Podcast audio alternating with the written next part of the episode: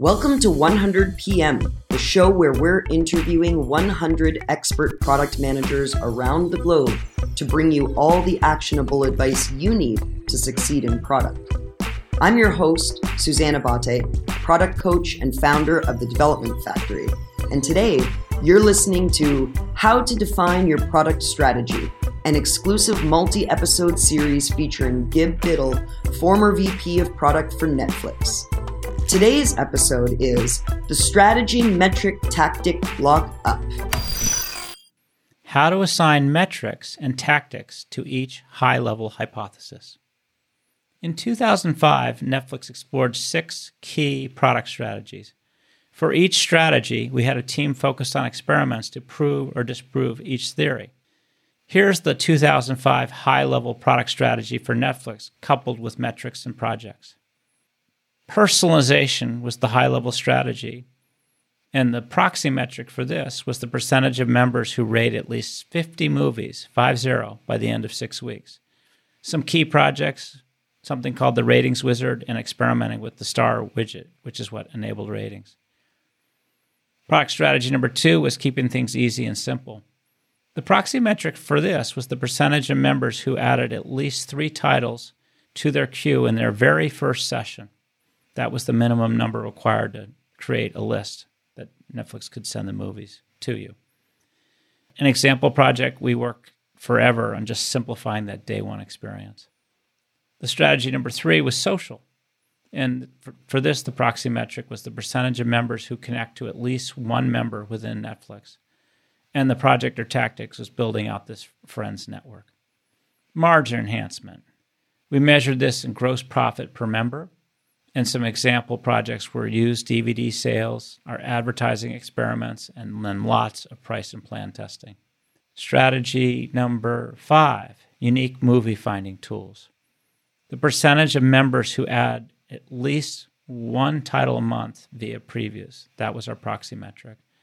And then example projects, we did personalized previews, and we did previews on the synopses on the movie display page. And then the 6th product strategy we explored in the year 2005 was next-day delivery of DVDs. The proxy metric for this was the percentage of first-choice discs delivered the next day. And a substantial project or tactic against this strategy was automated hub expansion. Each of these strategies had a clear proxy metric to determine if the high-level product strategy delivered or not. And there were typically 2 or 3 projects, think of these as tactics, that worked to deliver against each of the strategies. In retrospect, we know that 4 of the high-level product strategies worked and 2 failed. Both social and movie-finding tools failed. Over the years, we learned to double down in areas where we moved our proxy metrics and demonstrated retention improvement. We also learned to cut our losses when projects didn't deliver. Product strategy exercise number 5. This is the exercise designed for this article. Using the Netflix product strategy as a guide, articulate each of your high-level strategies, the proxy metric for that strategy, along with projects against each strategy.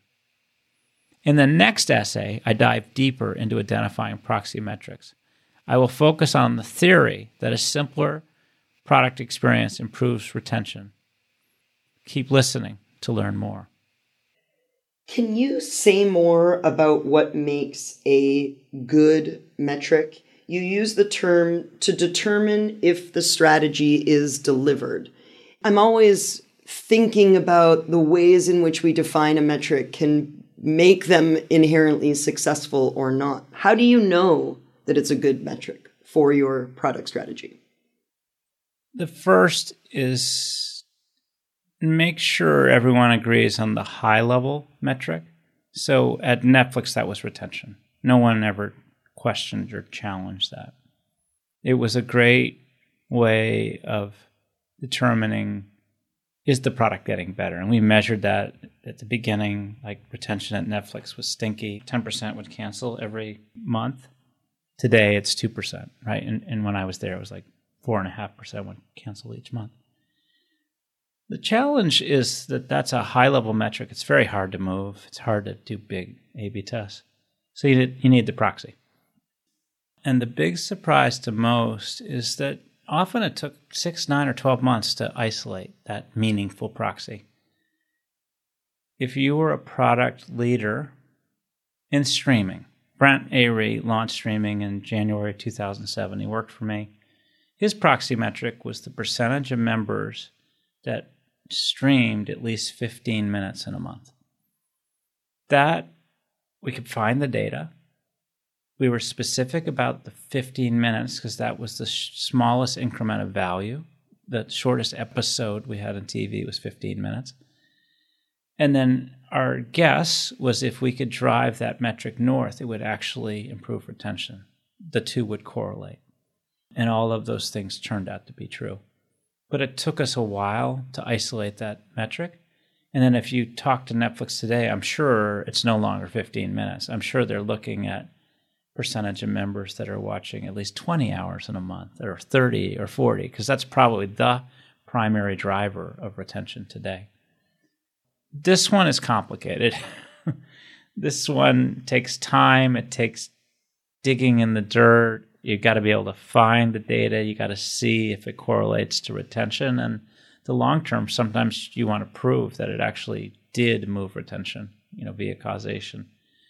As much as I've tried to simplify the strategy, you have to do a lot of heavy thinking and give time to isolating the right proxy metrics. If you get it wrong, you could be wasting a lot of time. When you say it could take 12 months, that implies that there's a lead time in the planning itself, because if I follow your framework as you've outlined it in this series, you say, okay, first we bundle up all of our strategies, then we kind of cross-reference them to say, can we make this true against delight? Can we make this true against hard to copy? Can we make this true against margin enhancing? Yep. If yes, yep. Proceed to how will we know it's successful, yep. Which is the proxy metric. But if you're saying it takes that long to extrapolate or distill down to the measurable thing, what if, again, I'm at the beginning? What if I need to roll now? So that's where I would start with your hypothesis about the right proxy metric. And over time, with more information, you may choose to vary it. Okay. So it's okay to change on the success signal. Yeah, it is. It is. And that happens from time to time. One of the things that I love about this show, or love to do on this show, is help all of our product people listening in to feel a little bit less alone in that they're not doing things as well as they think everybody else is doing them. This is a little bit of a reversal, but I read your essay so many times and I've followed the worksheets and I've done the things, and I inevitably find myself coming up against this is harder to practice than in reality. Yeah. So this is a note to our listeners to say, and this is why we're having these conversations. These are great practicable plans for how to be a great product leader, and it's work. Yes. Yes. It is hard. Developing consumer insights hard. Startups are hard. And what you got is the ability to experiment. And with every experiment, learn something and apply that learning to the next thing. I know people think Netflix is great, or I hope they do, and a large success. But at the end of the day, we got it wrong half the time. And we just had high cadence experimentation. And from each of those failed experiments, we learned a lot. Gib Biddle, thank you so much for being here. Can you tell our listeners how they can reach you, learn more, stay in touch? I am www.gibsonbiddle.com. I'm also Gibson Biddle on Medium. All right. You've been listening to 100PM with Gib Biddle. Thank you so much for being here. Thanks a ton, Suzanne, for having me. It's been great.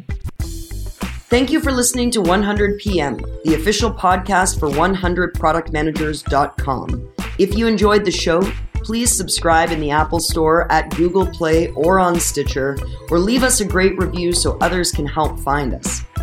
If you want to get in touch directly, email Suzanne at 100productmanagers.com or visit us on the web. Thank you.